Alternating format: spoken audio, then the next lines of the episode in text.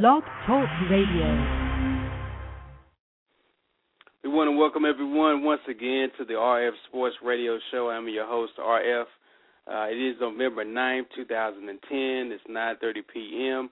Coming to you live from the heart of Crisis Central right here in Dallas, Texas, where uh, we've been talking a lot about firing Wade Phillips, who's going to take over, and now – we finally get to do a show where Wade Phillips is not the head coach of the Dallas Cowboys. So I expect this to be one of our biggest shows, one of our best shows.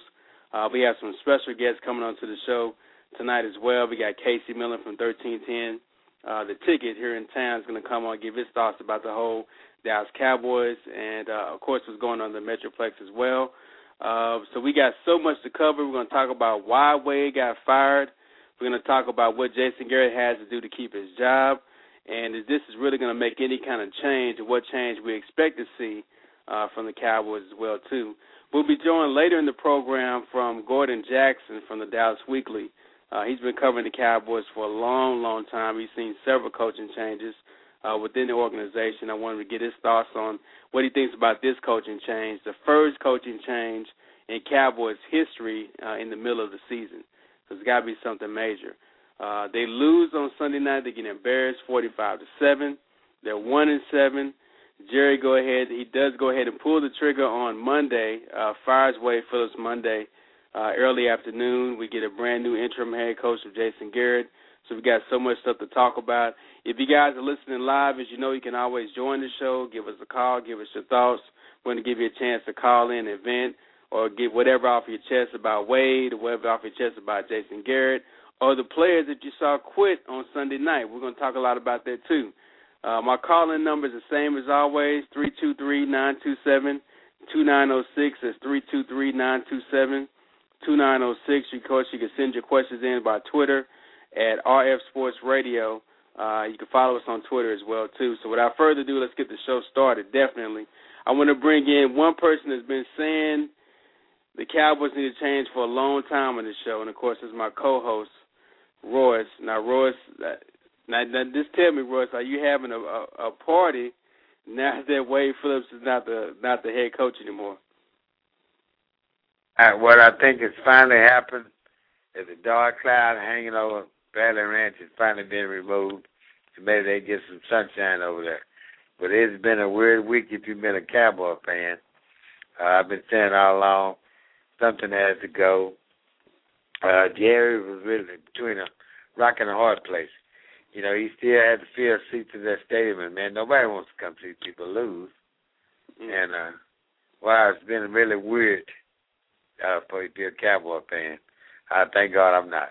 So it's interesting to know what Cowboy fans out there think. I've said this all along, even from the get go, and the expectation was so high for this team you know, and everybody thought they were really rated number one coming into the season. You know, expectation was so high, and to be such a big disappointment, you know, it was let down for the fans, uh, for the uh, the, the, analysts that predicted them to be the best team, and right. the fans, Jerry, and everybody. You know, so it's really weird. You know, I like to hear from them Cowboy fans, like to know what they think. Oh, we're gonna have a we're gonna hear from a lot of them. This should be a very very busy show. And, and tonight's uh, Facebook question a question for all the calls on the show is: uh, Now that Jason Garrett is the new head coach, what does he have to do in these last eight games to remain the head coach going into the next season? Uh, so we're gonna. That's our question for tonight. If you guys want to answer in, you can follow us on Twitter. Our chat room is open as well at blogtalkradio.com slash RF Sports. Or, of course, you can always call in at 323 927 uh, 2906. Now, Royce, now we talked about this for several, several weeks about uh, what's going to happen and when does Wade get right. when does Wade get fired. We thought he'd get fired after they lost three games, uh, four games, right. five games. Now they, now they've lost seven games.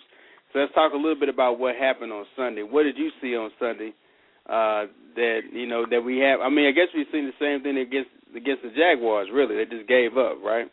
Right, they just gave up. And you know, just to go back a minute, just to show you how weird it is. I always thought Jason Garrett was a head coach. You know, he hired him first.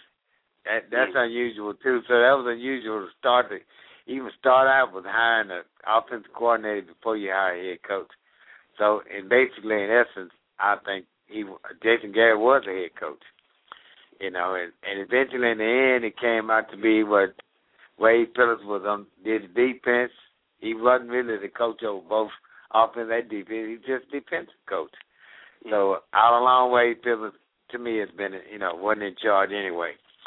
And what I saw this weekend was a just a, a, a it was a whooping. I mean, it was like the NFL against a high school team. I mean, it was just a thrashing. I saw no. I, I only saw one guy playing. of Dez Bryant. He always plays. But like his rest of give up, they didn't finish tackles. It was like, you know, they they they they knew they were getting beaten, and they didn't even try to give it a chance. I don't know. It was just really weird. It was pathetic, to be honest yeah. with you. I think everyone yeah, expected to think? see a lot more. I think everyone expected to see a lot more pride out of the players. Number one, I mean, right. and the whole the whole broadcast, and me and um uh Casey Millen were talking about this today, but the whole broadcast was centered around. I mean, how bad the Cowboys were. I mean, they highlighted everything from Jason oh, Witten yeah. missing a block to Mike right. Jenkins not not trying to tackle the guy, keep him from the end zone. I mean, they highlighted almost every single thing about the Cowboys, what was wrong, and pinpointed to to to the world, you know, how this team was basically quit uh, on the not just on their coach but on themselves. And I thought was really telling sign. I thought Jerry was really kind of hit rock bottom himself because he had to look around and say, "Well, look, these guys are not even trying." And he even said in the, his comments after the game uh, that he felt like you know it, it wasn't just someone had to be held accountable, not just coaches but players as well too. And we're going to talk about that a little bit deeper later because I feel like Jerry could have been a lot more uh, uh, uh, telling on the players also too because he really didn't mention uh, any players by name, which he probably should do at this point. So we'll talk a lot about what Jerry's comments were to the team, how the team reacted, and now that Jason Garrett's uh, the new head coach, what do you guys expect Jason Garrett, and what does he need to do uh, in order to keep his job uh, next season? Now, one thing I did do, Royce, is I sat down, I analyzed this a little bit. I came up with ten reasons why I think that uh, Wade Phillips got fired. Okay. We'll get into this That's real quick before uh, we bring everybody I, I, I on. only know one. I know one. if you don't win, you get fired. That's that's a tried I mean, and true. That's, that's huge. That's that's the that's the big That's thing. right. I mean, a, you got to win in the That's NFL. But Wade right. has You- wins. He has wins, so I think it's more than just that. right. Let me give you my Right. ten reasons real quick why I think Wade Wade Okay. Phillips was fired. And of course, you guys can call in and comment. Of course, the number again is three two three nine two seven two nine zero six. That's three two three nine two seven two nine zero six. And uh, this is no no particular order. Uh, just just ten Okay. flat out reasons why Wade got Okay. fired. Uh, my first reason why he got fired is because number one, and you said this, he is the defensive coordinator. Period. Right. And the Right. defense is terrible. The defense is terrible. You're giving up points. You're giving up 45 points to Green Bay, a team that didn't score a touchdown the week before. You're giving up 38 points to the Jacksonville Jaguars. I mean, the defense is terrible. Defense sucks. I mean, there's no other way to put it. The defense is terrible, Right. terrible. And if Right. you're the defensive coordinator, you get fired. If any other defensive coordinator, or any other team, Right. defense Right. perform like that, they be fired. Period. Yeah, That's yeah, one you of the agree. main really reasons why wasn't he the got fired. So you agree he really wasn't the head coach at this, Well, at this well, more so than he he held, he held the title of head coach, but Right. he, more so he was the defensive coordinator. That was one of the Okay, main okay. reasons why he got Okay. fired. And even Jerry Okay. felt like that too. He mentioned in his press conference how uh, Right, the defense, with the defense playing the way it was, it undermined him being the head coach because Right. the defense was was terrible. So I think that was one Right. of the main reasons. And they're ranked 31st in the league right now for points allowed. On the defense, that I mean, uh, the defense that had a bunch of Pro Bowlers the last two seasons. And for that reason alone, I think that's one of the main reasons he got fired. Another reason I saw was that the team overall did not improve or at least stay the same from the season before. I mean, you saw no improvement for this team, and that's that's a that's a real indictment of the head coach.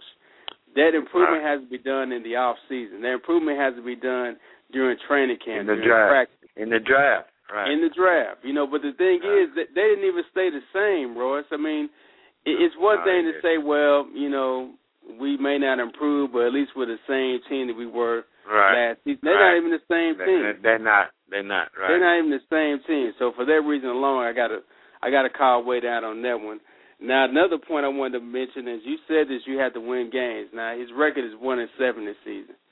One and seven gets you fired in the NFL. For a team that has this right. much talent, that's going to get you fired right. in the NFL. Point blank. Period. So for that reason alone, I had to say that. Exactly. And expectations, right. Another reason, like you said, is the expectations. And the biggest expectation is the fact that the Super Bowl is in Dallas this year. Right. That's a huge right. expectation right there. I mean, right. that you got right. that hanging over your head that you're supposed to be the first team to have a legitimate chance to host the Super Bowl in your home stadium. I mean, for that reason yeah. alone, that pressure right there had to contribute to Wade getting fired because Jerry had to look around and say, "Well, look, I built this 1.2 billion dollar stadium. I'm hosting right. the Super Bowl, and not only are we six and six in this home stadium, and Wade has been the only head coach to coach in this home stadium, but they're six and six, don't even have a winning re- winning record at home. They got the Super Bowl being hosted there this year, and they're going to be nowhere near the Super Bowl. Yeah, nowhere and near that's the true. Super Bowl. And, and that's true. And you know what? Uh Jerry had to do something because he had to send a message not only to coaching staff but to the players because the, the, their representation of him on the field was just awful. You know what I mean? It was just even the game they could have won, they just, just couldn't do it. And I can't put all the blame on Wade Phillips. I got to put some of the blame on Jason Garrett because the defense spent more time on the field. Uh, the offense, you know, that time they had to try to bail because the offense didn't bail them out on any of those games. If you think about it, you know, it was always turnover, penalties, and they wasn't all on defense. A lot of them were on offense too. And then another thing about uh Jerry and the Cowboys, these guys are locked up, you know, in these big long term contracts and it, it seemed like this and there's no leadership on the team. It's like you know, they get comfortable in their roles. Like take Miles Austin, what you know, he, look at the big change from last year to this year. He got the big contract and I don't think his mind is even on put I mean he just I saw some glimpses of some good plays. But uh where's the drive like, you know, he was like Dez Bryant was this year. You know, last year he was like that. I don't see that. Right. You know, Roy Williams improved somewhat. They got on page, but they didn't make any changes on defense. You know, they hadn't had a defensive back since they went to the Super Bowl.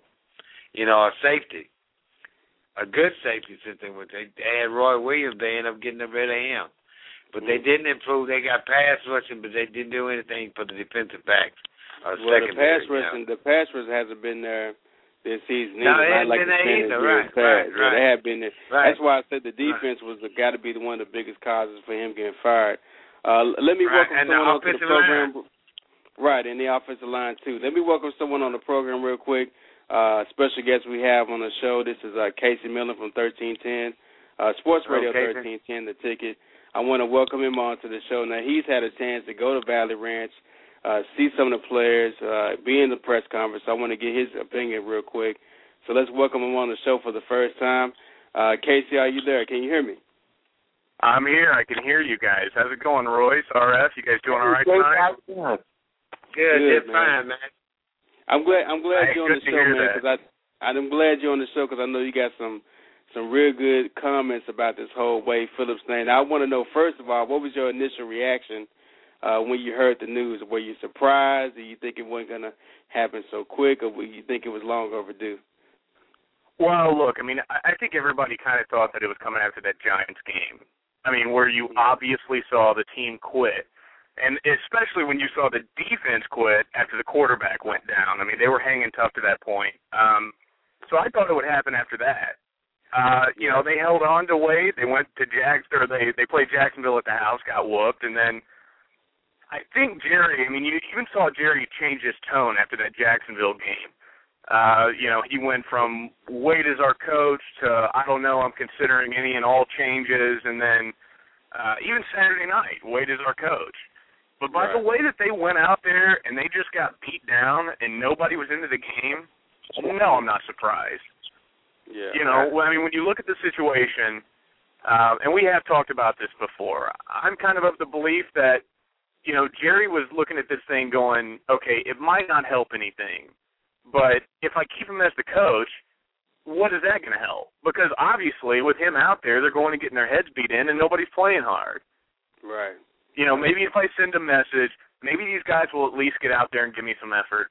And you know, I don't have any reason to believe that that that they all of a sudden will get it and start playing hard just because the coach was fired. Yeah, that's true.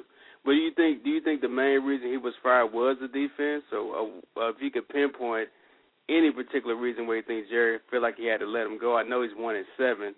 They can get anyone fired, but I think that defense had a lot to do with why he got fired in the first place.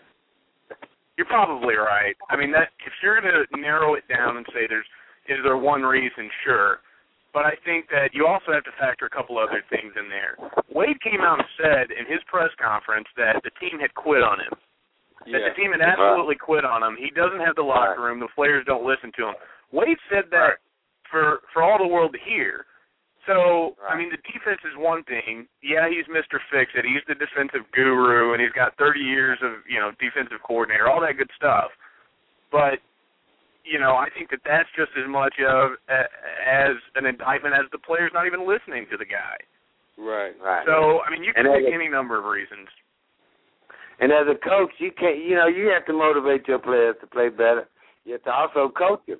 You know, I didn't see that on the side. I didn't see. You know, after a bad play or a fumble or, something, he just had this weird look on his face. You know, I don't see him rattling the troops or building up the morale. You know, I, I didn't see that in Wade Phillips. No, and I completely agree with you. I'm not one of those guys though who believes that you have to have a coach who gets out there and yells at you and screams. I mean, Tony Dungy is really the perfect example of a guy who can be calm, who doesn't have to cuss at you, but he can get the most out of his players. So I don't Right. knock Wade because he didn't yell and cuss at the guy and make a big production. But whatever it is that those guys needed to hear to get out there and play football, they weren't hearing it from Wade, and that's the Uh-huh. bottom line. And Wade has had years of this. I mean, we look at this year, and one and seven is a disaster, and everybody knows it. You guys were talking about it, you know, with Super Bowl expectations. Jerry wanting that game in his house. But can't we also look back at the last three years? I mean, whenever Wade was hired, with the team that he took over, you know, Parcells left a lot of talent here. I mean, we were expecting Super Bowl a couple years ago. If Right. you look back at the last three years, at the time you were hiring Wade, would you have been happy with them winning one playoff game? Hmm. No, That's a good question. especially after they started 13 and three. Right. I mean, that was the opening season. They went 13 and three. So then next year, you had every reason to believe they should do better, and they never did. right. So this year is a colossal failure, but I think Wade's whole tenure here will be looked at the same way. I don't, I don't think winning that playoff game did anything for him unless you followed it up with a Super Bowl appearance this year, and obviously that's not going to happen.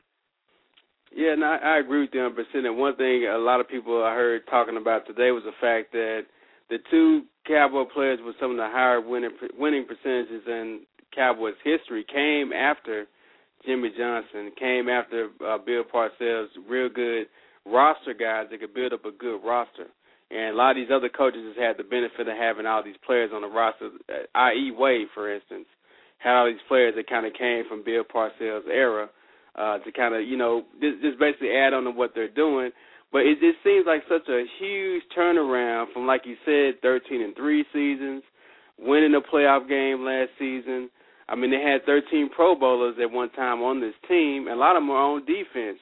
But how how does such all this talent supposedly that we have? I mean, how this momentum? I mean, how does a team go from winning their first playoff game since '96 to one and seven the next season? That that's the biggest mystery to me. Well, I think it's a combination of two things. Number one, I think we all bought into hype that we shouldn't have. I mean, there's some elements of this team that we hyped up as being really good that simply weren't that good. The biggest, I think, that you see every single game that they roll out there is the offensive line. I mean, the Cowboys were arrogant enough to get rid of guys like Pat McQuistan, who right now is starting in Miami, and he was a young guy that they had drafted and held on to and hoped that he would come in there. Right, now, they're in a situation where Costa, Phil Costa, is going to have to come in and play because Big Leonard Davis can't get his head out of his butt. Right. I mean, and these right. guys, these are guys who you talk when you talk about Pro Bowlers. These are the same guys. Now, I don't want Right. to hear about age from all of them, I mean, it's a right. you know when we look at sports, and this is across the board with sports, there's always the intangibles. And generally, when you talk about intangibles, you're talking about things that you usually bring those things up when a team is bad. But what's really funny about the Dallas Cowboys is it's the exact opposite situation. The Cowboys have enough talent. I don't think they're as talented as we thought they were, but they have enough talent to go eight and eight, nine and seven. Shouldn't be a problem. But they don't have those intangibles. They don't Right. play smart. They don't play hard. They don't play for each other. They don't play for their head coach. And you know the reason I, beyond all else, the reason I think that firing Wade is really going to be a non-event is because didn't you think when this team started 0 and 2 that okay they're going to have a wake-up call, and Yeah, then you exactly. get to then you get to a point to where okay they're one in five, one in six, one in seven, and every week you think okay well you know here's the wake-up call. They've got it and it's coming, but they never have. They've never caught on. They've never these guys aren't shocked. They don't seem to care. You know, they went from thinking, okay, we're 0 and 2, and we're just going to roll out there and get it done. And right now, firing Wade, I have no reason to believe they're they're they haven't shown me anything that would make me think that okay, well, this is going to send shockwaves to the organization, and they're going to play hard for Garrett. Right. Yeah, and that that brings up a good point. 'cause I wanted to talk about Garrett with you while I got you on the line too. Now, one thing I did see in the news today in DallasNews.com has got a story about the players giving Wade a standing ovation uh, after he gave them the speech. I guess his exit speech or whatever.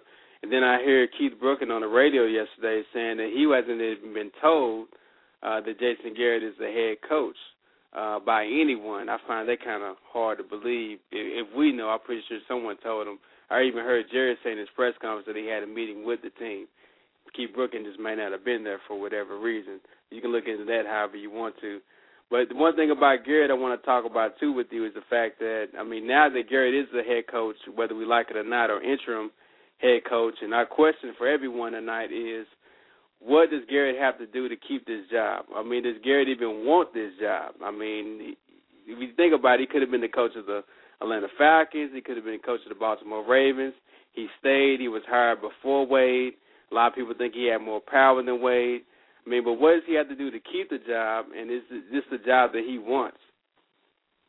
Well, I'll tell you what. I mean, if I knew the answer to that question, uh, you know, I, I'd I'd be way above the the pay grade I'm at now because right. First of all, does, does Jason Garrett want this job? I think that when he was hired, he wanted to be the head coach of the Dallas Right. Cowboys. Sure.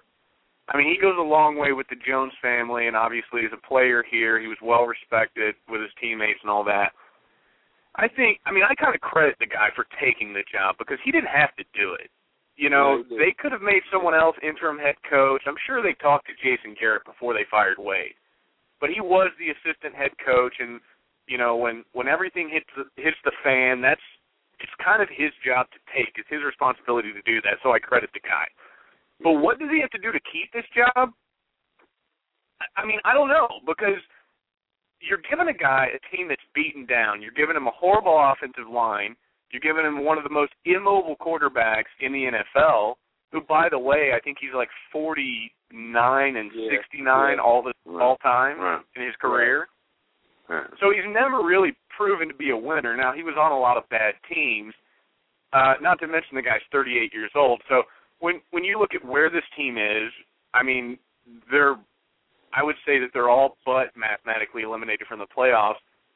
I mean, you you really again you have to go back to intangibles because they're not going to win a lot of games.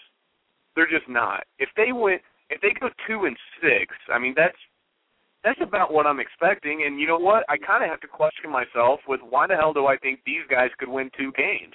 Well, that's true. Right. Have you seen Yeah, their was going to ask you schedule? that. Well, you know I've what I noticed that at, at some at some point during the third or fourth game, I think the Cowboys were really exposed, and and other teams picked on that because they are so simplistic in their play calling. That I think that they, you know, they every team comes with a game plan. I just didn't see that in the Dallas Cowboys and making adjustments or coming with a game plan like we're gonna pick on a a back or we're gonna pick on a certain player. Or we're gonna pick on the weakness of other teams. I, I didn't see that in the Cowboys coaching staff. I think they were just basically exposed about the third game of the season, and other teams picked up on it and took advantage of it. You know, especially well, you heard secondary. you heard um, you heard David Garrard make the comments about how he knew what covers they were in whenever he got to the line of scrimmage. He knew who was right, going to get right. the ball. He knew he was going right. to throw the ball. And you can make the argument that uh, even um, Aaron Rodgers felt the same way the way he picked apart the uh, the right, secondary. Right. I mean that's a whole that's a whole different story right there the way the secondary is playing. But my thing with with Jason Garrett as far as him keeping his job, I think he has. I think short of going undefeated, you know, eight and oh over these last eight games. I think if he goes five and three, I mean, I think he'll keep the job. I think Jerry wants him to be that guy because, as we all know, it, it hurts Jerry to admit he's wrong. And even if you heard the oh, press oh, yeah. conference yesterday, he didn't necessarily admit, well, I was wrong for bringing Wade in. He just felt like, well, I feel like, you know, Wade didn't get the job done. I got to hold him accountable first. You know, so I, I think that he really wants Jason Garrett to have the job, but I think he's got to go at least five and three. I mean, it, but that's RF, a big I mean, stretch. That's a big stretch. But here's the thing about that: when you say if he goes five and three, I mean that's what he would have to do to keep his job. That means that you're kind of saying that this team is good enough to go five and three. Well, I because, think so. I really do. I think I think they're I think they're good enough to go five and three if if the players but why? I will. make an adjustment. I got to be honest Yeah, with what you. what what makes you think they can go five and three in the record they have now? I mean, I don't see what's going to turn around, you know, that quick. I I don't see it. Listen, I was born and raised right here in Dallas. Okay, I'm I'm the biggest Cowboys homer ever. But I won't pick Right. the Cowboys to win another game this year until they show me something Right. different. I, I, Because I, every I, time I they roll out year. there, well, Yeah. and you know what? It really hit me, and I don't know that I that I was picking them to win or expected them to win. But after that Jacksonville game, when you look at their Right. schedule, that was the most winnable game on that schedule. Right. Right. They didn't right. even play hard.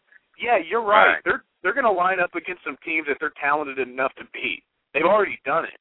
But when you've got guys on the other side of the ball that want to win, regardless whether it's pride or what, and I'll tell you the perfect example is going to be Detroit. Detroit is not Yeah. a good team. They Right. they're not near as talented as the Cowboys. But the Cowboys have to go up there and they've got to play Detroit and I'll tell you what, I mean effort is going to prevail. Yeah, you're I right. mean, not to mention, and I don't want to undermine what the offense is dealing with with, with Kitna at quarterback. The guy hasn't been terrible. He hasn't been Brad Johnson, but he's not Tony Romo either. I mean, I I know that everybody wants to get down on Romo. Romo's played well enough to win in a lot of these games, and there have been, you know, pick a reason why they haven't won. right, but I, right, I don't right. really see how they're going to beat anybody. Yeah.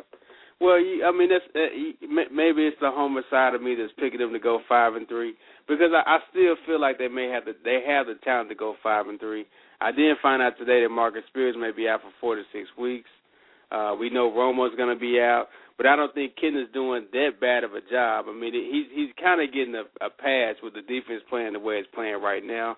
But I think they can get lucky. I think they have enough heart if and it's going to really come down to Jason Garrett being able to pull something out of these players this year that no other that Wade Phillips couldn't do. I think that's going to be the biggest factor. But if he can do it, they could go five and three. But I think if he doesn't go five and three, if he does win two games, I mean that's a that's a huge improvement from the first half of the season. But I think Jerry's to be looking to make that big splash and and uh, again a new coach because let's face it, one thing that hurts Jerry the most, and he mentioned it about the stadium, the 1.2 billion dollars that he spent. He's mentioned that in the press conference.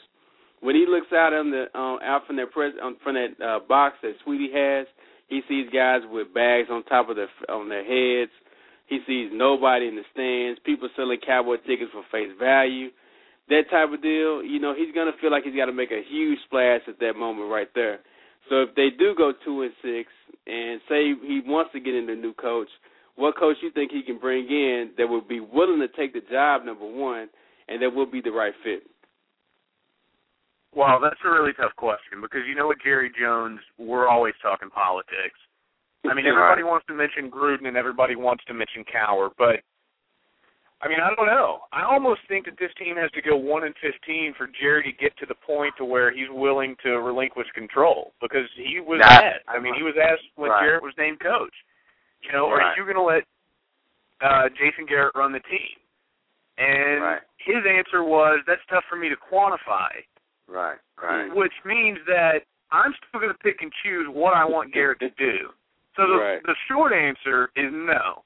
He's going to keep being Right. Jerry Jones because he can be Jerry Jones Right. with Jason Garrett. He can't do that with Right. with guys who have rings. And. So I don't know. I mean, you know, everybody wants to to look at the uh Stanford coach.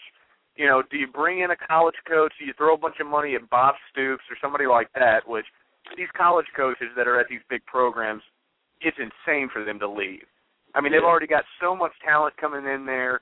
The money is about the same. You know, you're always going to have a quarterback if you're if you're uh coaching OU or Right. you know, if right. you're coaching one of these big programs. So I don't know who you get. I mean, I don't think Jeff Fox is going to be enough of a credibility hire. That's the other thing. Right, right. The Cowboys have to have a disastrous record at the end of the season if you want to see Gruden or Cowher. But the other Right. thing is that Jerry also has to consider that people are already so beat down, and when the off season comes, if you throw just another name at me, or if Garrett doesn't prove himself and you extend Right. Garrett and make him the head coach, I'm not buying into that. I'm not buying your merchandise. I'm not buying your right. ticket. And Right. people aren't. I agree. And I agree. so you got to make the credibility hire. Let me ask you guys something because I, I I wanted to ask you to to go back to what Jason Garrett has to do this season. Um, I'm kind of of the opinion that we need to make the next eight weeks an eight week preseason. I want to see Right. Phil Costa in. I want to see Lissemore in the game. You know, Danny Right. McCray we got is a safety who could have started LSU. We've got him on the roster right now. I don't know why. He was a he was an undrafted Right. rookie. Let's play him. And he played against Green Bay. I want you to throw all Right. these guys out there. Let's see who's going to be here next next year. Let's see who's not. Because there's no point I- in winning games. I, I agree with you. I mean, exactly. what do you guys think about that? the season is already over with. You might as well, you know, that. And like I said, you need to weed out the guys who's going to play for you at 110 percent, and the guys that are not. And, and like I say, who knows who the next star is if he's sitting on the bench? We never know that unless he plays. But this season is a wrap. You might as well forget. it. There's no way you can even make the playoffs. You know, so why not play? And- I agree with you exactly. Play those guys. Well, one okay, thing but if you do say. that, then how can Garrett? Then how can Garrett keep his job? Like, well, how do you quantify? You know, wins, losses, anything like that. Effort. I mean, how do you quantify it then? Right. Well, you right. know what? That's that's. I think that, uh, and I think I think you bring up a good point because I mentioned this when when Romo first went down. I felt like, okay, you know, Kitna's okay. Kitna's a Kitna can be the emergency back, put Kitna in the Right. game. You know, when Romo went down. But I feel like after that, at that point, you got to put in a guy like Stephen McGee because That's you got to right. find out at least at Right. least if McGee is the backup. I mean, you don't even know if And he's he's your backup yet. He hasn't played in an NFL situation yet. He's been here two years. Now that he brings a played pretty point. decent in preseason.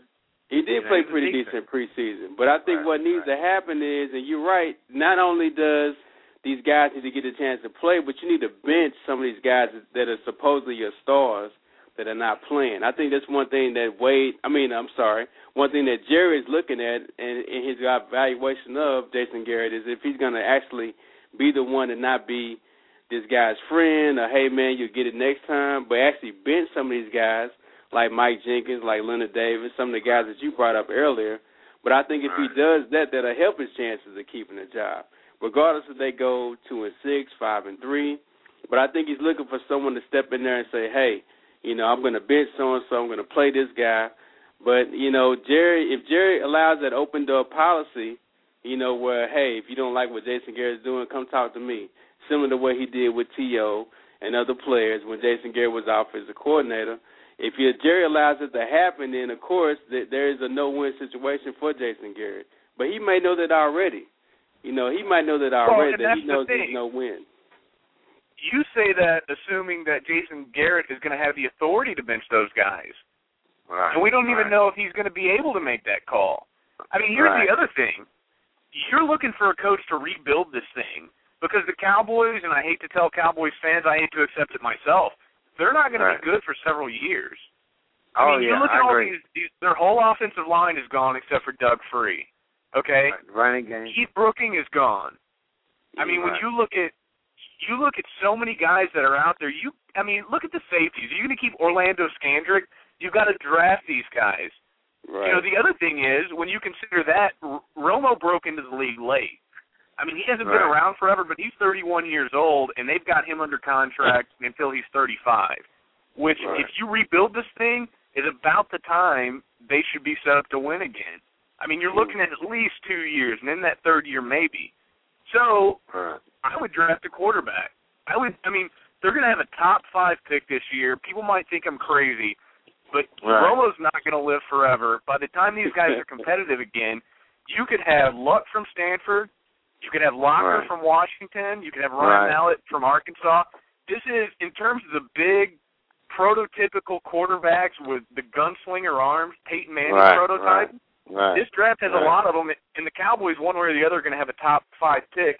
So they really have to address how they're going to fill all these holes too. This is not something that oh Right. we get a coach in here, and if it's Bill Cowher next year, we can win. That's not happening. That's true. Let me. Well, let me ask you before I a question. I, I, let me ask one question. How do you feel about the running game? You think they should go out and get a running back? Did they I can really on don't. to play the entire? Listen, I really buy into the fact that I, I think Felix Jones is every bit a guy who can carry the ball 20 times a game. I think Tashard Right. Choice is a guy who could offset that. But I don't think Right. Barry Sanders could run behind this offensive line.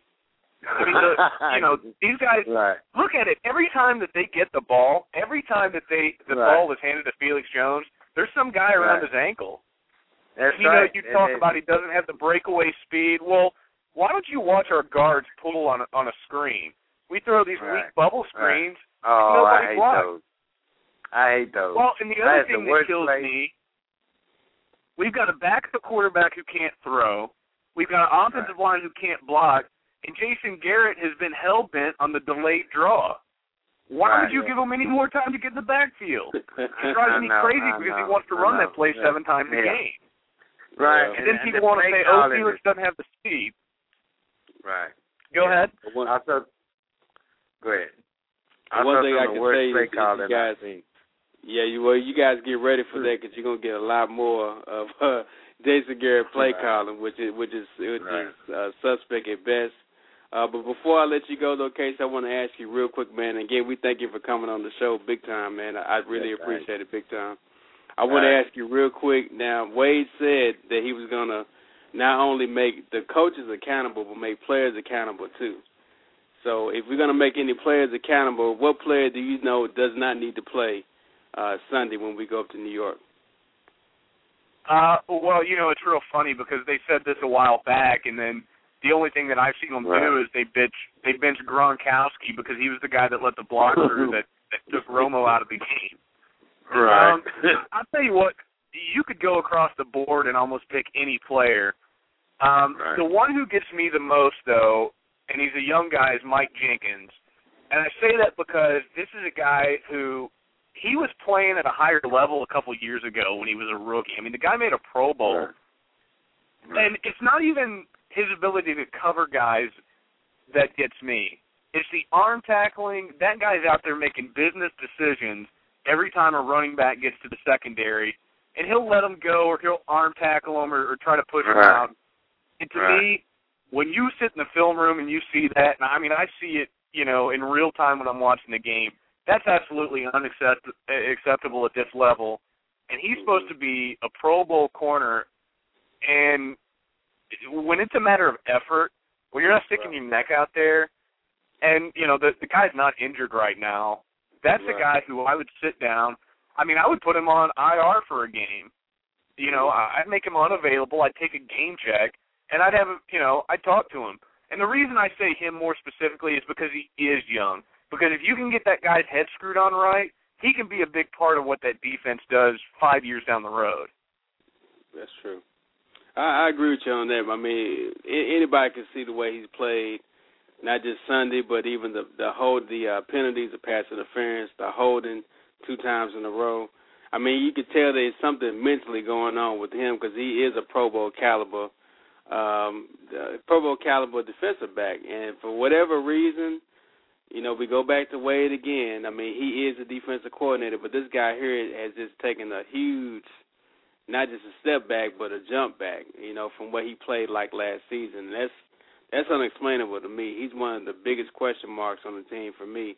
But again, I'm I'm not in love with the linebacking corps, Brooking or James, and I think they got a lot of holes to fix. And I agree with you 100. percent But you know, they might as well play the young guys. It's not like they can, you know, it can get any worse, right? No, absolutely. And then, you know, you also have to consider from you know from a coaching standpoint, and certainly from Jerry Jones' standpoint, what are you going to do with these big money guys like Demarcus Ware who are out there right now anyway? and you're trying to test out young guys, you don't know, you know, who you're going to have where. But if you have Demarcus Ware go out and you know you're one and seven, and that's something that could affect you going into next season. I mean, I, I think there's a number of reasons why you see what you have. I mean, I think it works on on every level to do that.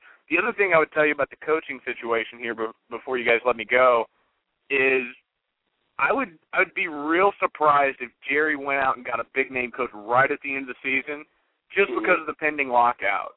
If That's he signs true. Bill yeah. Cowher and he gives him eight million a year, well, he's going to have to pay him that next year whether they play or not. So I think exactly. that that collective exactly. bargaining agreement is going to have so much to do with who is the next head coach of the Cowboys.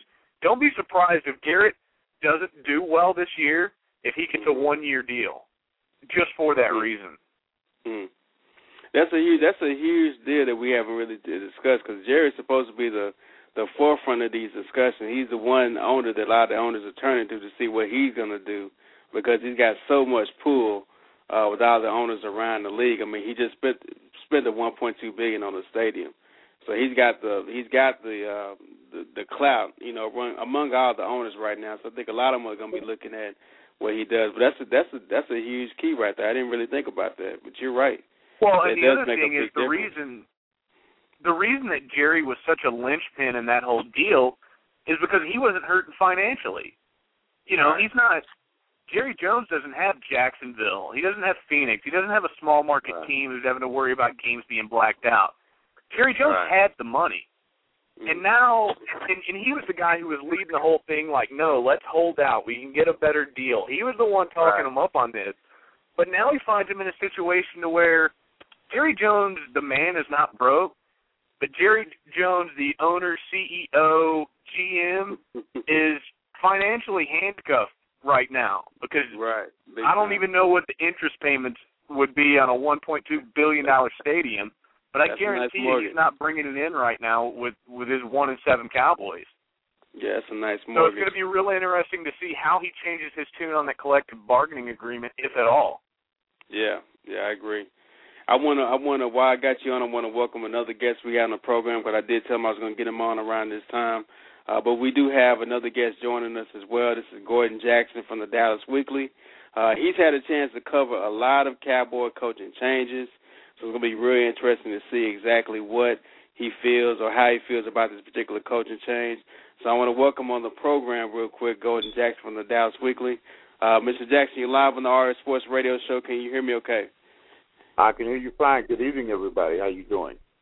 Doing good, doing well. Thank you for joining us, by the way. Definitely thank you All for joining. glad to. Now I want to get your initial reaction to the uh, to the coaching change. I know uh, you you've been able to cover the Cowboys for a long time.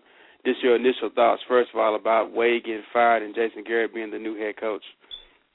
Well, I thought I, it was inevitable that uh, Wade Phillips would, would would have to go uh, from uh, from my perspective, and you were you were seeing that there was a lot of talk about uh, his his temperament, the way uh, he was carrying the team, the tone that he was setting with the team, and things things of that nature. You know, I buy part of that. I don't buy all of that because it comes down to uh, the players uh, performing, the players being uh, uh, being self motivated enough to perform and, and perform at their best.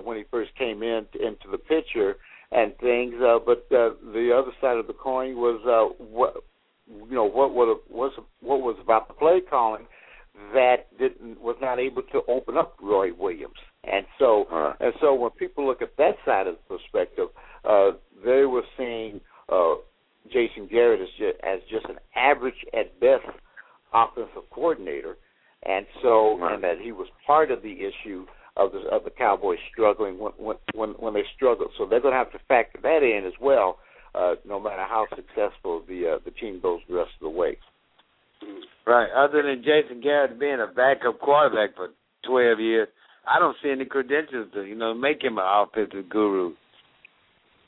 The, yeah, the I, only, I completely agree with you.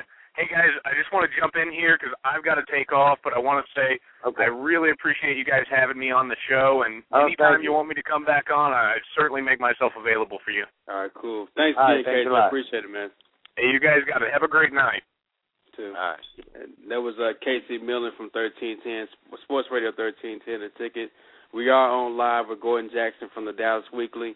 Now, one thing you brought up a real interesting point. I think you're one of the first ones to say that no matter what, uh, Jason Garrett is not going to be the head coach next year. One thing I want to ask you too is the fact that you know these players. Apparently, I saw an article in Dallas Morning News today that they gave way to standing ovation when he gave his speech that he was leaving. Um, and and when you heard that Jerry Jones talked a lot about the players being accountable, you mentioned it yourself that no matter what happens, the players do have to play the game. I mean, do, do some players need to be benched? I mean, does, does is Jerry, Jason Garrett having the even have the power to bench any of these guys? Yeah, that that's an excellent point. And and so the question is going to be, will he will he have the power and authority or the clout uh, to bench a, a a star player? One you know one of one of the top one of the top star players. Uh, things. I mean, uh, will he if, if Tony Romo comes back healthy uh, in time, right. in in time, and if he feels that Tony Romo's not not uh, playing up to snuff, will will he have the authority and the clout to bench Tony Romo? You know, or Demarcus Ware. I mean, you know, you put any name out there and things, and right. so that's going to come down once again to what what what has been the situation for a long time. Is just who's really running the team, the head coach or the uh, owner slash general manager, right. and uh, that right. that definitely is going to play into a factor. And another factor that's going to come part as part of if I go back to the coaching situation, is that at the end of the season when they do go start searching for uh, a new head coach. Uh, because of the Rooney Rule, they're going to have to interview at least one minority coach. Right. And Yes, so right. and so that's that's going to play a factor as as, as well. And you will see uh can you will see minority candidates come come, come up to the picture uh, uh as well. And that and we've seen in uh since the Rooney Rule's been implemented how that has just really changed the course of uh, of Right. coaching decisions and things that has led into the deci- the decision to coach uh, to pick Mike Tomlin and Marvin Lewis and, and and coaches like that. And so and so that that could change the whole complexion of the coaching situation. Uh, that would Right. be that would be something to say. I mean, I, I I was shocked, and I'm I'm a young guy, probably the youngest guy on the show, but I was shocked to see uh Quincy Carter as a starting quarterback for the Cowboys, and I mean, let alone have a, a black coach in here would be something. I mean, but then again, you know, it, nothing right at this point would really surprise me Jerry. I think Jerry is really in panic mode, and what what surprised me the most was the fact that he kept mentioning uh his 1.2 billion dollars he spent on the stadium. He kept mentioning his expectations, you know, and, and and to a degree, the fans and the expectations are one of the main reasons why this why Wade is not here. I mean, he went one and seven, and this team had 13 Pro Bowlers. They went had 13 and three seasons. They went to the Super Bowl, get a first Super Bowl. I mean, first. I'm sorry, go to a playoff and get their first playoff win uh, since '96 last year. And it's such a huge drop off. And I think what hurt Jerry the most was looking out in his home stadium and seeing those guys with bags on their heads, seeing people selling tickets for face value. I think that played a huge factor in Jerry saying, "Look, I got to get rid of this guy. Someone's going to have to pay." And I guess I have to start with the head coach because not only do not only do I feel like he's not doing his job, but the fans. I mean, the fans have been demanding this for uh, quite some time. Yeah, and that's good. And, and uh, he had to make a move to, to for that. And you know, mid-season coaching change. I mean, that's going that that raises the the eyebrows of a lot of people. And so, uh, particularly uh, next home game, you're going to see. You know, you're going to see the attendance pick up. You're going to see the interest pick pick back up, just Right, to right. see how well uh, they play under un, un, under Jason Garrett. Uh, he's got Right. Jerry's got the one the one thing Jerry has does have in his pocket is the fact that the Super Bowl is coming at that stadium uh, in February, right, and that that will hold that that will hold up hold up, up as far as uh, notoriety, as far as attendance and attention uh, of the of at the stadium uh, for for for that time. After the Super Bowl, if the if the Cowboys go uh, into 2011, we, we don't know, you know, with the lockout and what particularly, Right, I mean, right. even if even if, even with the lockout, uh, if they go right. into the 2011 season and, and start go off to a one and seven start after the Super Bowl, then you're going to really see the interest uh, really go down and the newness of the Cowboy Stadium go down, and then you're going to really see that Jerry Jones, you know, really push the Panic. panic. Right. Right. But and, you know, I, I got Jerry does have to fill that stadium up. You know, you're talking about a hundred thousand people to watch a game, and you know, and people are not going to go see a one and sixteen play. I mean, I remember at one point the Mavericks went through that when you couldn't give away a Maverick ticket. You know, Yep. now it's hard to get a Maverick ticket, but nobody goes to the game when you lose like that. I mean, Jerry does have to think about that. But uh Yeah, like I said, I next year next year is so unpredictable. We don't know what's going to happen far as like I said the lockout. You know, so I I know and who's going to be available and who's going to take the thing. It's really unknown now to the end of the season and the collective bargaining agreement or however they figure that out. So really, it's an unknown. You know, next year is really a, a question mark. He's got a big decision to make. If Now, there's doing- one thing that Jerry, if there's one thing that Jerry doesn't want, would be uh, the lockout. Because if the lockout Right, happens, right, there's no right. revenue coming into that stadium next Right. year after Right, after right. the Super Bowl. Uh, you might Right. you might hear news this time next year of uh, of of the same similar news with Jerry Jones, like you like you heard last year of Tom Hicks with the Rangers, uh, of Right. uh, of the situation going and, and to to to hear about the potential of the Dallas Cowboys going bankrupt. I mean, Right, it, right. it's, that that Right. would that would really take precedence uh, Oh, above yeah. above Right. the, the sense of the Texas Rangers Right. uh, going bankrupt. So Oh, yeah. you know, Uh, he, and that, he's got to be looking at that. He'll have to go out and get a a play or something to fill that stadium. You know what I mean?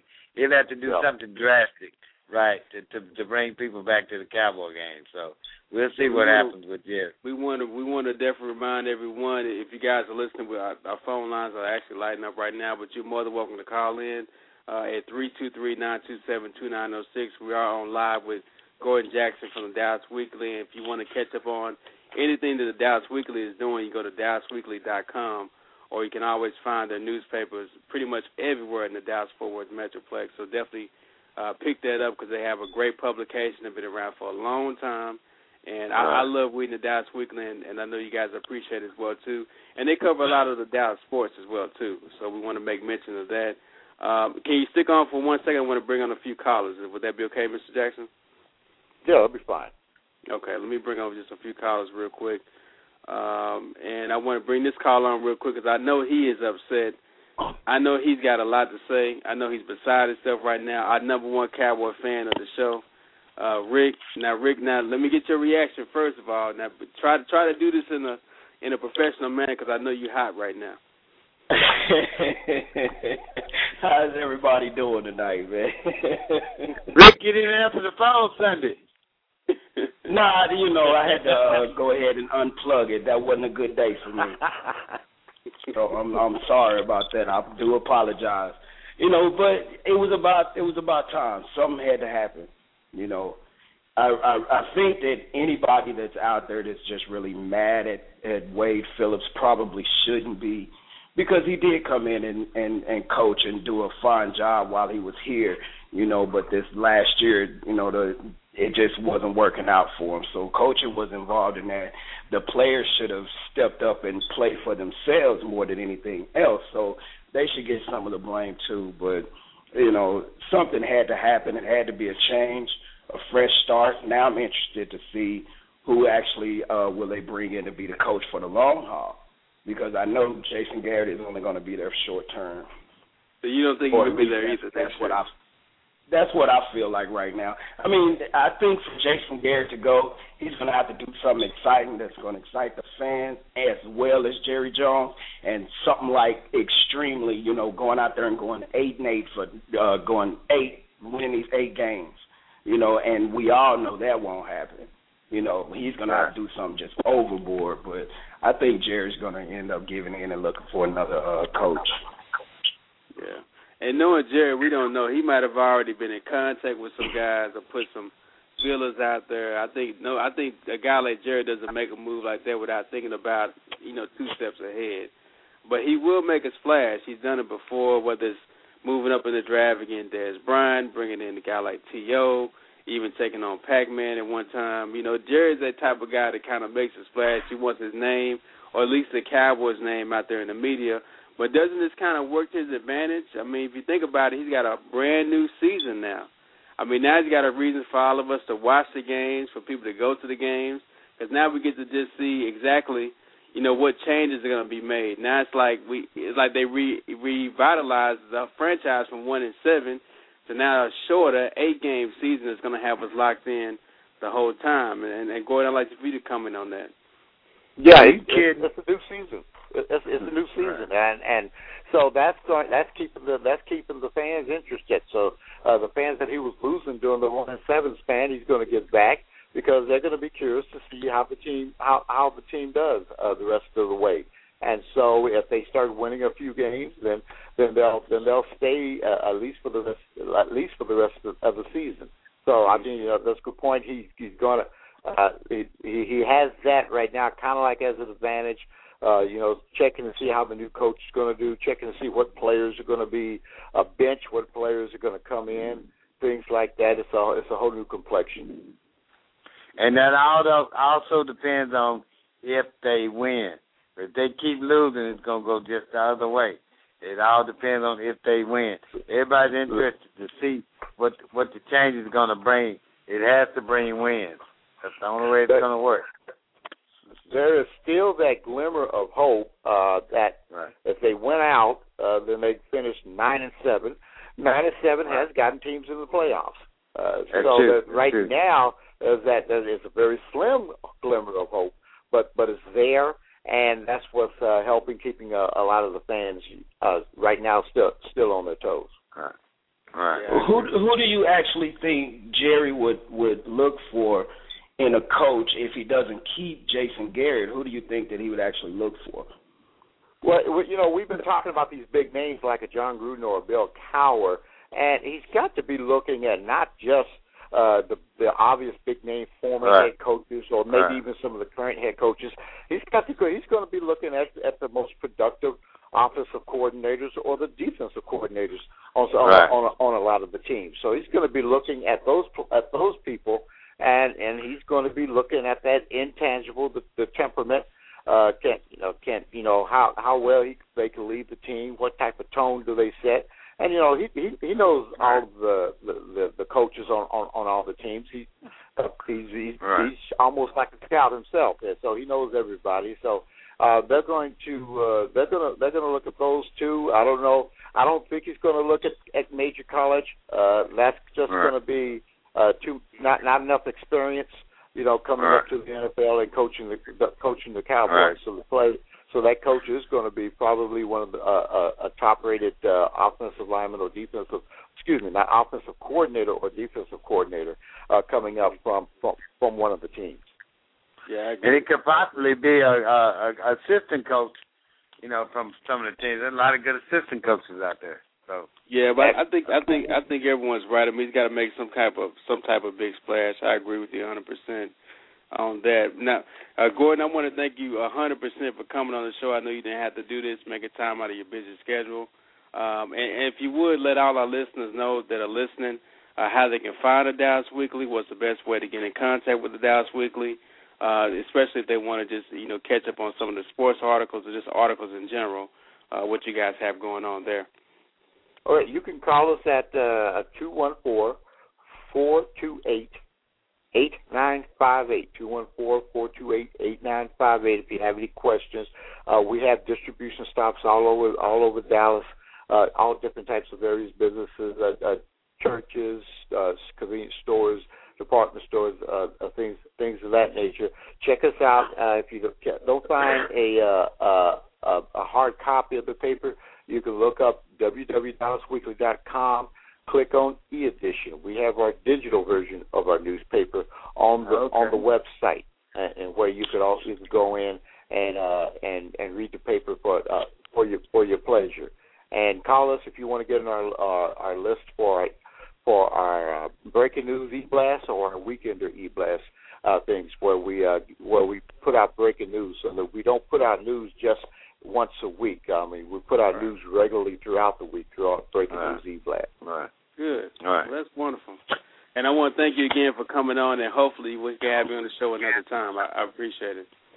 Well, thanks for asking me, and you can ask me, and I'll be glad to come on anytime. Thank All you right. again. Thanks a lot. Okay. Wow, wow, Cowboy, Cowboy talk. We did get a lot of uh, Facebook people coming in.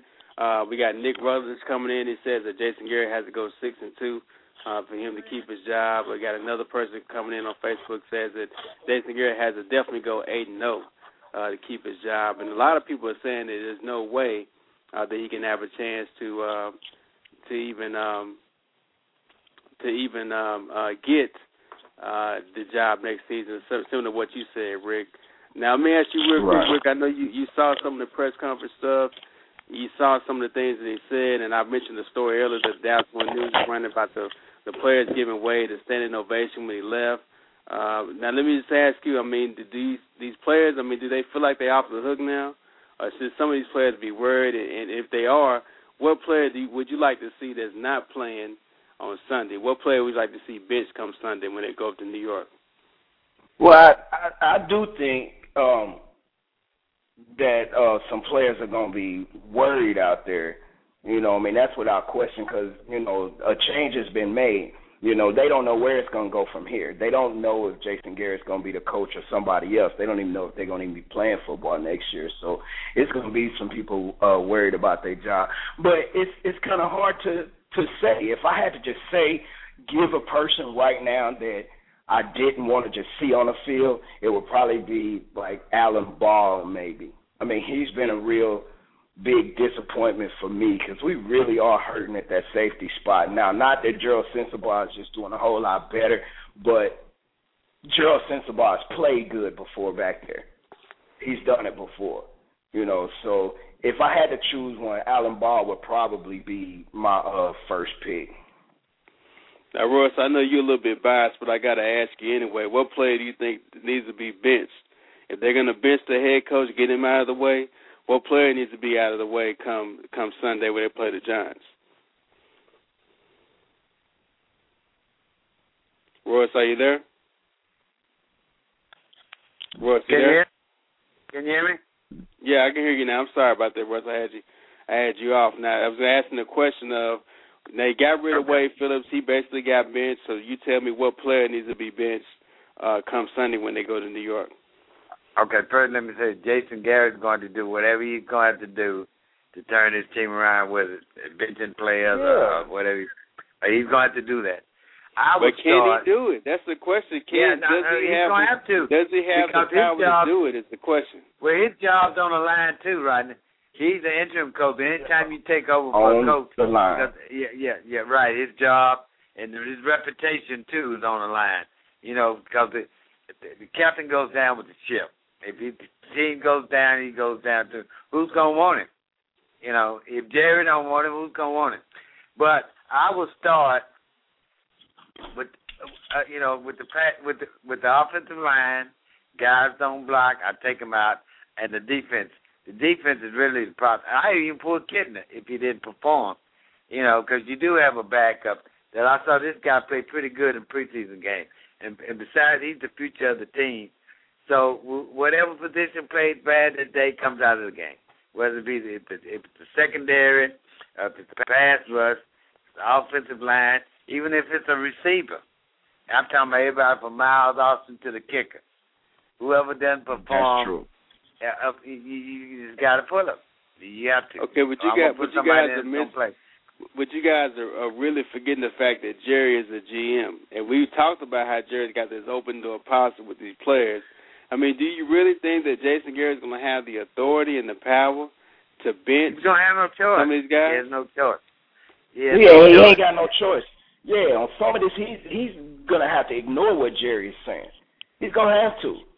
You know, if he don't agree with it, he's gonna have to do what he needs. Because either way, he might not even be here anyway. He need to go out shooting. Right. Mm. That, I mean, you know, and that's and one thing I did want to say, you know, if the players got up and did that, respectfully, that's a good thing for them. If they gave the man a standing ovation, you know, now that should have been done, you know, with their heart. Right. You know, they did spend years with him, so that's you know that's respect to him. Now, it still should be some people out there mad though, whether it's mad right. at him or one of the other coaches or whoever. You know, but just because you're mad at him don't mean you can't respect him. You know what I'm talking about? You know, so they, you know, that's a good thing that they did that. You know, Wade Phillips was not the reason why they won at six. The players do play the game. For real. Right. He was not real. the reason Jason they Garrett won. gets Jason Garrett gets some of that. Um, uh, special teams get some of that. You know, Right. the players get something. I mean, it's it goes all the way across the board, and even Jerry, because if the open door policy is what's keeping them from doing that, I'm not saying that it is, but if that's the problem, Jerry need to shut that off. Somebody's got to be able to see it. Yeah. Let's bring in some more callers, get some more comments on this uh, Cowboy situation. I'm identify your caller by the last uh, four digits of your phone number, 8920. Uh, you're live on the RF Sports Radio Show. Hey, um, how you doing? Doing good. How you Uh, doing? How's it going, my I'm man? great, man. I was just um, I was listening to the comments about uh what y'all think the problem is with the Cowboys, and I am listening to your you know open door policy that you're talking about. Jerry Jones is showing these players and all these coaches, but I mean, my first comment I'd like to say I think Jason Garrett is really just like a kind of like a dummy out there right now, uh, just to finish off the season. Yeah. You know, yeah. So you think there's no it, way that know, he's going to actually be the? You think there's no way he's going to be Nah. actually a head coach that doesn't really have a chance to be a, a head coach? Uh, nah, Not not in this league. Right. Not with a not with a record like that, you know, you you the offensive coordinator of the Cowboys, I mean, you know, and you run the same plays over and over till where they're mapping out your playbook. I mean, you got number superstars on your team. I mean, you should be able to put up at least thirty points a game, twenty points a game at least. You know what I mean? Right. It, it, it doesn't make any sense with to me. But that begs the question, You know? and Carla, you bring up a really good point. I mean, that begs the question of, is this team really that good? I mean, do you think it's all got to be the play calling? I mean, do you think these guys are I really mean- that good to put up thirty some points a game? I mean, you know, I look at it like this. You know, I mean, they they got to the playoffs last year. You know, they added some additional weapons to their team this year, which we felt like they, everyone felt they were supposed to be in the Super Bowl in their hometown. And you know, I mean, look at look at the outcome. You're you're you're one and seven right now. I mean, a couple of those games, granted, were real close and some mistakes at the end. And then Romo did prove himself a little bit. You know, driving the team down in the last couple of seconds to win a couple of those games that they actually got taken away because of idiotic penalties. Now, I mean, I blame the players to a certain degree, but it's always on the coaching staff because if you can't keep your players in line, you know, it's to teach these grown men how to, you know, basically not jump off off sides or celebrate when you do something that you're supposed to do. You know what I mean? It's it's pretty much, you know, like it's like a free for all ludicrous to me. You know, the whole type of situation that that the Cowboys are going through right now. I mean, Right. Do you do you have any You know- any favorites? Who who would you like to see as a coach? Anybody in particular? Um, I mean, I'm looking, you know, right now, if we could get Cowher, I mean, that would probably be, you know, the best situation right now. Someone like a Bill Cowher, you know, I say Jerry fork Yeah, over the right yeah. amount of money and get him down here, man, if he really wants to win. You know, someone, someone that's basically not going to let Jerry run the team. You know, really, I think it, the whole point is Jerry wants to run the team at the same time and be the owner, and that that doesn't work. He needs to put somebody in there that those players are afraid of that can chew them out, you know, and, and hold them accountable for their actions on and off the field, you know, because Wade Phillip looked like a guy that I mean, really, like he was scared to talk to his players, you know, like he was just happy being there on the sideline, just you know. Like I, I looked to pay attention to a couple of you know press conferences after the game, and I mean it was like, you know, it, was- it Sad, was insane the it things was he was sad, saying. it was sad. They said it was sad.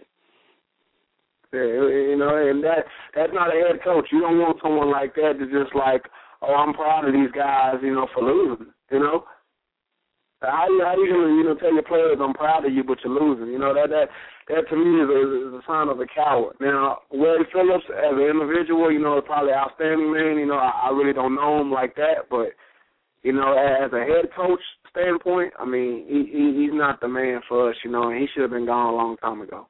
You know. I really I, think, when when they started, you know, when they were like zero and four, they should have made Right. this move because, you know, one and four, however the situation was, but they should have made that move then because the NFC East, man, that's a tough division to be in, and to lose games in the NFC like that off off top, I mean, you're already in trouble, you know. yeah. And now you lose your starting quarterback, and it's like they don't care anymore, you know. yeah, I agree. But to to me, you know, I know everybody out there's getting paid to do a job. You know, everyone's getting a certain certain amount of million dollars, you know, to do to do a job out there. So just because one player goes down, I mean, you know, it shouldn't be the end of the season. You know, so I look at it. So I put it on the player. I put it on the players too, to a certain degree. You know. Yeah, I agree. Well, I, I thank you for calling in, man. You're more than welcome to call in anytime. Uh, any comments, anything at all. But we thank you for your call, big, big Hi, man. My name Mike, man. It's uh, it's you know, it's a nice show here, man. You know, I've been listening to it for a little bit, and uh, I like what you're doing, man. Keep it up. I appreciate that, Mike. Appreciate it. And we got it because everyone's the hot topic today is the Cowboys. Uh, real quick before we touch on anything, we got to go over our picks find out who won from last week. we got to do that, of course. We do that every Tuesday. Now, one thing I Let's want to get it. ask you guys real quick, and uh, bring Royce back on here too. Um, you guys saw a different Jason Garrett in his press conference. I mean, we didn't see the mild mannered guy on the sidelines. I mean, he had a little tough talk to him. He talked a lot about he, how the coach was going to change. I mean, do you think Yeah. that we'll see a different way, different Jason Garrett now that he is not you know he can't because he at the time he couldn't overstep uh Wade Phillips, you know, by you know by title alone. I mean, he was making more money than Wade Phillips, but he wasn't the title of the head coach. Uh, do you think that number one, they we're going to see a different side of Jason Garrett is going to be a lot more tougher? Are we expecting that? Or and then also too, how does the defense react to having Jason Garrett as their head coach? Because if you think about it, defense had a lot of indictment on the offense for not running the ball as much, for not staying on the field longer. So how do you feel how the defense reacts to Jason Garrett being the head coach? And do we expect to see a, a tougher uh, Jason Garrett than maybe we thought he was? It's, I, I think the, the the defense the defense is going to have to be a little nervous out there because again, you know, they were the ones that was comfortable with with Jason with uh, uh Wade Phillips. You know, and maybe they're not just as comfortable with with Jason Garrett out there, but now maybe the the offense may be more of a letdown. Who knows? I you know, you have no idea how how things are going to play out out there. You know, I do like the things that I saw out of Jason Garrett in that press conference because for some reason it did seem like it was just instant change. Period. Right. You know, he sounded more like that cat that we were watching in Hard Knocks a long time ago when he was giving at the players a little right, bit right. me. But I was kind of happy at him too, because all while he was talking, it sounded like he was reading. You know, it sounded like every right. answer was just prepared. You know, for some reason. I was like, "Come on, Jason, loosen up a little bit." But he was tense. You know, it's well, you know, you know, the weight of the world is on Jason Garrett's back. He's got a big target on his back when you when you backed up against the wall, you you got to fight back. He doesn't have a choice. His rep not only is his job, his reputation is because if he doesn't succeed here, what's what is that? What life does he have after Cowboy? Who's going to want to hire him? You know. So it, it, it, well, it, you know, I don't think that'd be too hard for him, really, because you know when you look at it, even when you look at his resume, I mean, he's got wins and he's got wins right along with Wade Phillips, and he's got some some losses.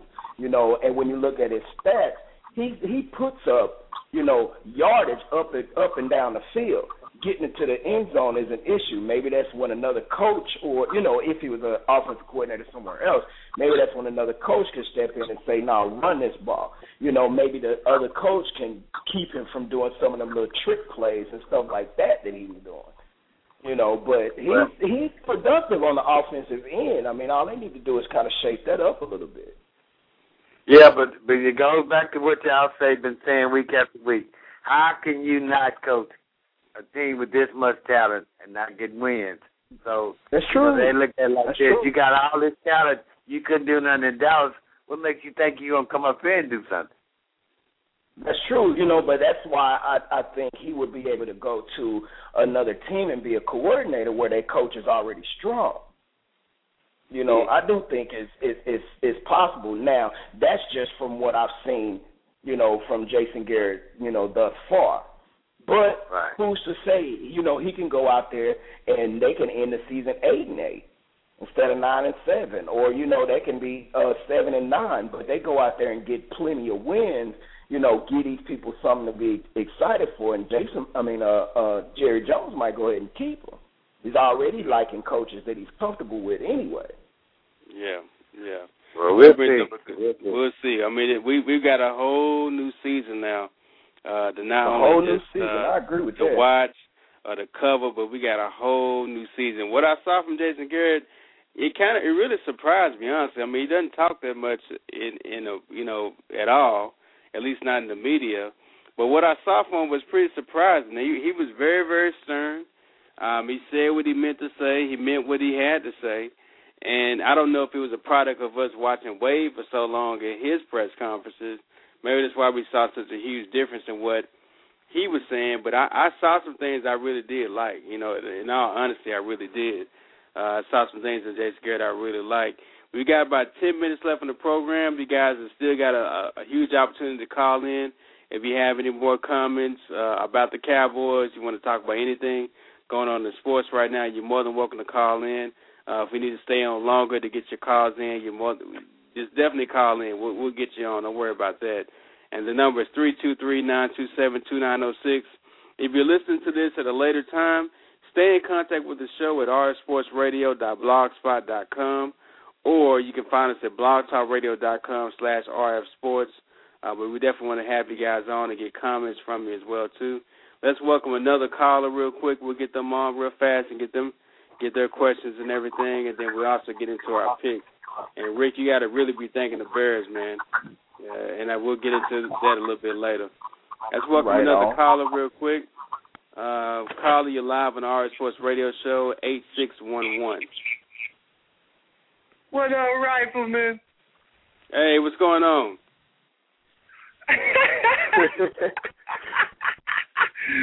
Damn, man. I didn't know you had a radio show. Oh, okay. I'm, I'm, I'm, I'm, I must be live on the air right Yeah, you live on the air.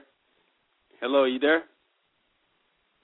Okay, I think we just lost our caller real quick. Caller, I think I lost you, so call back in because I want to get your comments on the on the Cowboys as well too. But let's get into the picks real fast while we're waiting on the caller to call back in. Uh, and Rick, now you need to be thanking the Bears big time, man. They saved you this time. They saved sound you, man. like they sound saved like I done put a foot in it again. um, and you went you went eight and five on the picks. Rose, you went six and seven, and me, I went seven and six. And and the, it looks like the, the the side effect that had to be the Bears Bills game because I had the Bills. I thought they'd get their first win against the Bears, and it comes around and you get you pick the Bears to win and get the win on that one, man. So congratulations Wow. on that. Wow, you got that Right long on. too, wasn't it? I told y'all from the beginning I would be saying this week after week. You know what's funny, Rodney and Rick? Y'all pick the Cowboys every week, but you lose every week. if, if if that's the case, you know, then I'm I'm I'm I'm get, I'm playing one in the hole, and I'm still coming out thugging on them. All right, I lose again. let's go. Let's go through some of the scores and some of the highlights from some of the games this weekend. It seems like uh, it seems like there was no there was no NFL on the way the Cowboys are dominating the news right now. Uh, but you had the Buccaneers and the Falcons. The Falcons win Wow. this game twenty-seven to twenty-one. Uh, Rush, you thought the Buccaneers were going to win this game. You actually picked them. You're the only one that picked them uh, to win this game. And Michael Turner had two TDs um, in this game in a late stand to kind of lift the Falcons over the Bucks. Uh, Josh Freeman, the guy you said is growing up, becoming a man this year, had 189 yards passing, two touchdowns. Matt Ryan, 235 and one touchdown. And Michael Turner had two touchdowns, 107 yards rushing. So Michael Turner is still doing it for your fantasy team out there if you got him on that team. Uh, now we we thought this game would be a real telling telling game for the NFC South. Now, can we all agree that the ATL is the best team in the NFC South right now? I would say so. I mean, you The have record to, right? shows. The record don't lie. You lied right about Right. that. Now the Bills, I thought they get their first win this week. They play the Bears. I thought they at least you know sack Jay Cutler ten, fifteen times, get a, get you know maybe get lucky, get a win. I mean they played two teams to um, overtime the last two weeks. I thought they'd get this win. McCullough had two TDs. Uh, he actually had 188 yards passing. He was able to stay upright long enough to throw two touchdowns. They win this game 22 to 19. Uh, Fitzpatrick, I mean, he had almost 300 yards, 299 yards actually, and uh, one TD. So he was doing his thing, but they couldn't get the they couldn't get the thing done on the ground. They had three turnovers in that game too. And as you all know, you can't lose a turnover battle and win in the NFL. You had the Browns. Uh, the Browns beat the Patriots. Now this was a surprise game for everyone. I think. this game was pretty much over in the first quarter. It was ten nothing in the first quarter, uh, seventeen to seven at halftime, and the Browns beat the Patriots thirty four to fourteen. And the story of this game has got to be Peyton Hillis. And I wanted to ask uh, Casey Millen from thirteen ten the ticket about this because he went to Arkansas right around the same time when they had Derek McFadden, Peyton Hillis as a fullback, and Felix Jones in the backfield. Now they now out of all these backs, we thought that hey for sure Derek McFadden was going to be that guy, even Felix Jones at one time. But this guy Peyton Hillis is having a huge season, man. He's got he had 29 carries, 184 yards rushing, and two TDs. On the Patriots. Now, what does this does this say more about the Patriots as a, a team, or more so about the Browns? The, I'm going with the Browns the rest of the year. That's my team. they surprised me. yeah, and and and I do do give that boy credit. I give the Browns credit for taking advantage of what they saw out there, but you know I think the issue that game was was the Patriots. I just don't think the Patriots just up for that game or something. That that seemed like a major letdown to me. But it's not I the first team that's been able to. They- they It's not the first team that's been able to score and hang with the Patriots. Uh, Y'all remember the Bills uh, took them and you know put up over thirty points on the Patriots too. So I think this is Right, a huge get statement about their defense. Give the Browns credit, and you know I think they they beat the Saints this year, didn't they? Or you know, Yeah, they beat the Saints. Yeah. you know the the Browns. You know, I think they take advantage of you know the those situations. I think they get up for those games, and I think those guys let down for those games. Yeah. And another story in this game is got to be Colt McCoy to get two wins. You think about his first three games in the NFL, he's played the Steelers, he's played the Saints, and he's played the Patriots, and he's won two out of three. That's pretty impressive. Go Colt McCoy. Right on. Now he hasn't Go thrown a touchdown, but he's uh he's had he had 174 yards passing that game, and he did rush for a touchdown. Uh, Drive the game bus. too. He's got his first. Yeah, he's got his first one. Now the Lions and the Jets. This game was pretty close. It was 23 to 20, and it really came down to a, a field goal that uh Ndamukong Suh had. So he kicked the field goal. Apparently, they let him kick because they say he played soccer in high school. Now I don't know how that makes you a, a field goal kicker in the NFL, but hey, to each his own. But you know he could have made that field goal, might have tied the game. They had a chance to win, and the Jets got started real slow in this game, but they do win 23 to 20. Uh, Sanchez had 336 yards um, passing this game. It did go into overtime, um, and he actually led the team to come back and, and put them in overtime. He threw for one touchdown as well too. Matt Stafford goes out in this game with a separated shoulder after he throws two touchdowns and 240 yards. I don't know what it is about this guy's shoulder, man, but it's like this is his second shoulder uh, this year, and he had it last year too. What's the, what? I mean, what's yeah, going he on? done hurt both sides. He done hurt both sides, man. I think dude is just brittle, man. I'm sorry to hear for him, but you know, I hope he's able to to come back strong and make it. But you know, right now he's just not holding up. Yeah, yeah, That's I, good. I agree That's good with for you on that. Cowboy fans. Give you a chance. Hey, you saw what Shaun Hill did when he got in there. He had a career Right. day too, so hey, ain't no telling. With our secondary, as long as they got Calvin Johnson, they got a they got a chance to win. they got a chance to win, no doubt. Now this game here they was another have overtime Debo game. Bryson uh, out there. Yeah, this is another overtime game, um, and this is actually uh, this game here actually was one of the games I really watched on Sunday. One of the best games on Sunday. That was the Vikings and the Cardinals. The Vikings pulled out 27-24. The story of this game's got to be Favre. I mean, he comes back with a rally in the fourth. I mean, he throws for 446 yards. And all the seasons he's played, all the games he's played, this is his biggest passing performance to date. And we thought last year he broke all his records, but he had his biggest passing day uh, this year at the age of 41 or 42, wherever he is. And he threw for those for two touchdowns as well too. So give it up for Favre having a big game, bringing the game, bringing the team back. But how about Brad Childress' comments after the uh, Fire after coach. the game? Well, I mean, what's Yeah. the deal with that, Rick? You tell me, man. I mean, how could you say anything like that or try to make a joke like that after, after he brings you back in the fourth quarter? Fire the fire the coach. You know that was that was, that was real disrespectful to do. But you know, it's something going on in Minnesota. It's gonna come out at the end of the season. But you know, that's been a weird situation, even with Randy Moss and them going to get him. Uh, Devon Jackson not playing. You know, there's a lot going on, and I don't look for him to come back next year.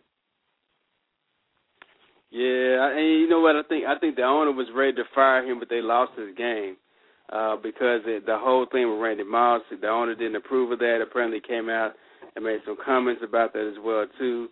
So I, I think he was ready to get fired if he lost his game, but but then they pull out the win, and Favre pulls out another rally. I mean, but I mean, can you imagine that locker room? I mean, just think about it. On Friday, him and Percy Harvin gets into a, a heated argument Uh, the the week before the past the, that Monday, they get rid of Randy Moss. He gets he gets put on waivers, and then y'all win a game finally. You go three and five, you win a game, and then now your coach is bashing the quarterback in the press conference. I mean, could you imagine what that locker room and their practice is like for for Minnesota? That's gotta be crazy. There's so many players mad at that dude, man. For real, it's I I would think so. You know, that Yeah. was I don't know what kind of message he was trying to get across with that. You know, and if you're gonna win, you know the the the coach and the quarterback has got to have a good relationship, especially especially when the coach has the offensive mindset.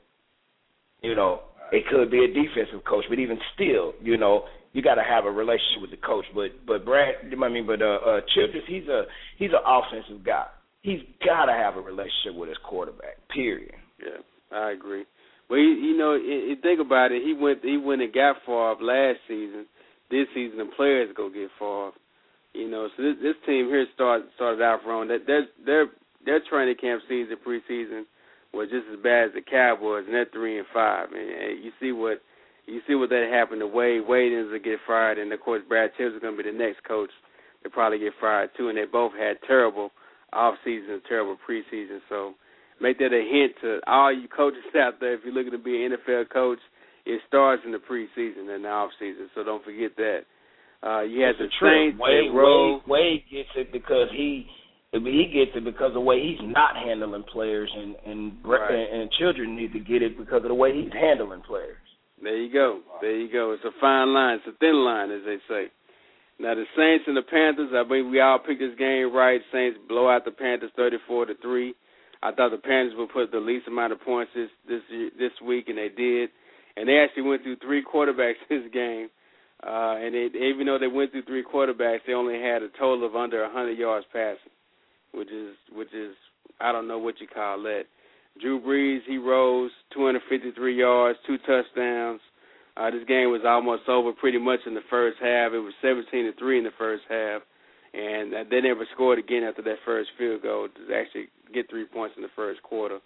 So the Saints look like they're trying to bounce back or at least get the offense rolling again. You had the Ravens and the Dolphins. I thought this would be a hard hitting game, and it was. The Ravens win 26 to 10 over the Dolphins. Um, and Flacco has another big day, 20 for 27, 266 yards, two TDs. Uh, Henne doesn't throw a touchdown, does go for 231 yards in this game as well too. Uh, Ronnie Brown gets a touchdown for him. Uh, this Ravens team, I'm picking them to be, do some good things. I mean, you know, I'm a huge Cowboy fan, but I like what the Ravens are doing. I really do. And that defense, you can't. Defense wins championships. You got Ray Lewis. Ed Reed had to pick this game, and you know how we talked about Ed Reed is just the ultimate ball hawk of the NFL. He actually had to pick this game, and I think the Ravens are really looking like the team that I think is really going to be the team to beat, especially in the, in the uh, AFC North. So I definitely like the Ravens. You got the Texans and the Chargers. Now we all picked the Texans to win this game at home. So I mean, what happened? Are you guys surprised that they lost? Are the Chargers really that good? I know Philip Rivers is having a what they call MVP year this year, but are the Texans really that bad, or the Chargers that good? Well, I I, I um, remember I, that was a hard game for me to choose. I started to pick the Chargers, but I you know no I went with Houston on that one. But you know, I it didn't it didn't surprise me at all. You know, I don't think the Charge. I think the Chargers have got some good players. You know, and they do this every year. They always start off slow and then end up bouncing back. And towards the end of the year, you look up and they end up they in an AFC championship or something. Well, I was shocked because Gates was out, and they apparently somebody stepped up take his place. But you know, San Diego is a is a late team. They they got they get on the road the late part of the season when it does count. You know, it always counts. How you, not how you start, how you finish. So that's that's that's their reputation. You know, they won eight in a row last year. So I'm not surprised. We're gonna And remember the same Rivers- saying with the Cowboys too. Not how you start, it's how you finish.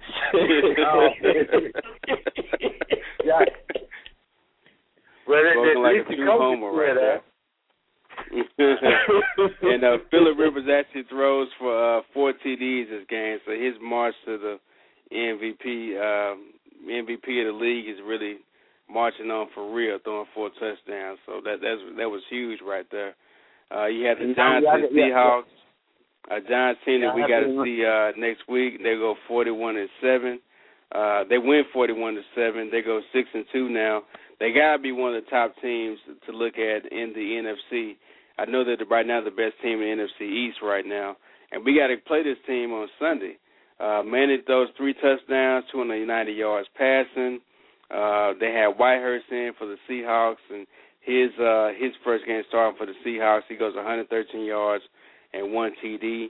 Uh, Jacobs had 78 yards rushing. Hakeem Nicks 128 yards uh, receiving. I mean, this offense this offense for the Giants is is got is huge, man. And they shut out the Seahawks until the fourth quarter. So I mean, we're gonna get into a lot about the Giants and Cowboys on Thursday's show, but you guys gotta be impressed by what the Giants did. I know. The Giants did their thing. Go ahead, Roy. Uh, Rick's not surprised. You know, he hates the Giants, so I'm not, I'm not surprised. But they are the best team in NFC right now. And I tell you what, if the Cowboys, if any game the Cowboys can turn the season around, it'll be that game. Yeah, uh, we'll we'll see. Yep. We'll see. That's gonna be that'll be the that'll be a good game to turn the season around on because you need some the, divisional wins if you're gonna have any kind of glimmer of hope at all. Uh, but and Seattle is terrible, man. The yeah, the Seattle is terrible. The Seattle is terrible. But are they are they worse than the Cowboys? They're four and four. No, I think the Cowboys can beat the Seahawks. they four and four, so you got you can't. I mean, you are what your record say you are, right?